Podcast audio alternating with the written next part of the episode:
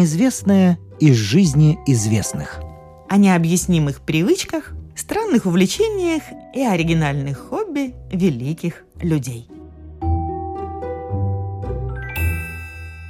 Не продается вдохновение, но можно рукопись продать. Фраза известная и автор тоже. А между тем, прежде чем продать рукопись, надо ее ни много ни мало написать. А для этого нужно что? Правильно, вдохновение. Круг замкнулся. А откуда это вдохновение берется? Ну ладно, не вдохновение, хотя бы просто работоспособность.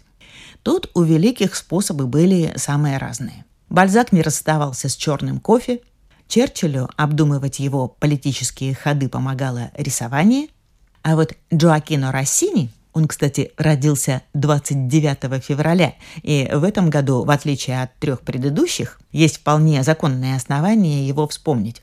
Да, впрочем, как и в любой другой день любого другого года, хоть бы и сегодня.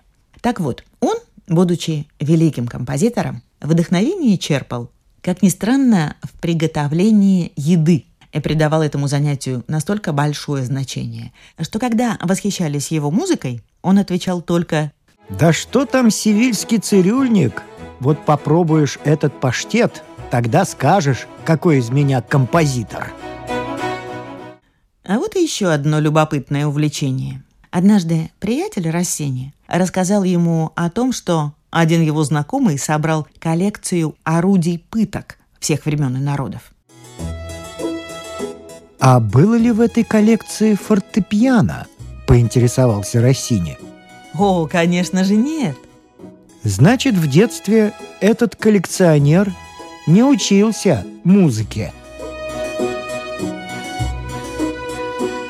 На одном из своих еженедельных обедов, на которые Рассини пригласил особо важных гостей, слуги в качестве блюда, названного в меню «палтус» по-немецки, подали очень аппетитный соус.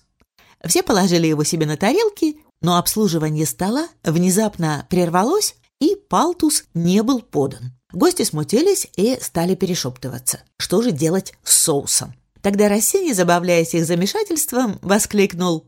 «Что же вы ждете? Попробуйте соус. Поверьте мне, он великолепен.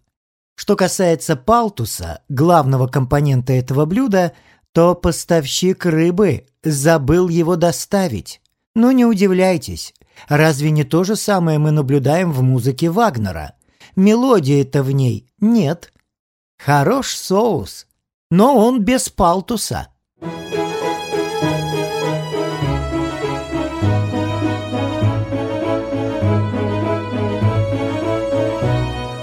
Однажды Рассини получил письмо от некоего сеньора.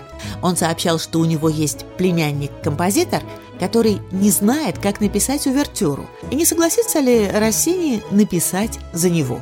Маэстро ответил «Я написал увертюру Котелло, будучи запертым в маленькой комнате гостиницы вместе с миской вареных макарон на воде и без зелени, одним из самых злобных и самых лысых театральных директоров – он пригрозил, что я не выйду из комнаты живым, пока не поставлю последнюю ноту в увертюре.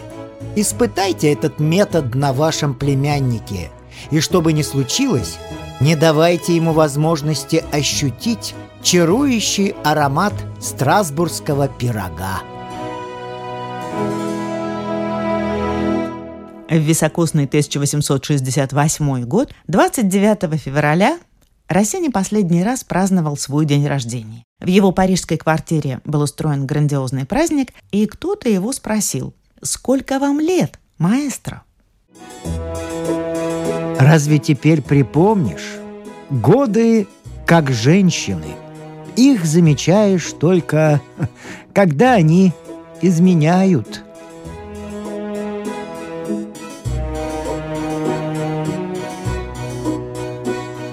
Следующий раз продолжим разговор о необъяснимых привычках, странных увлечениях и оригинальных хобби великих людей.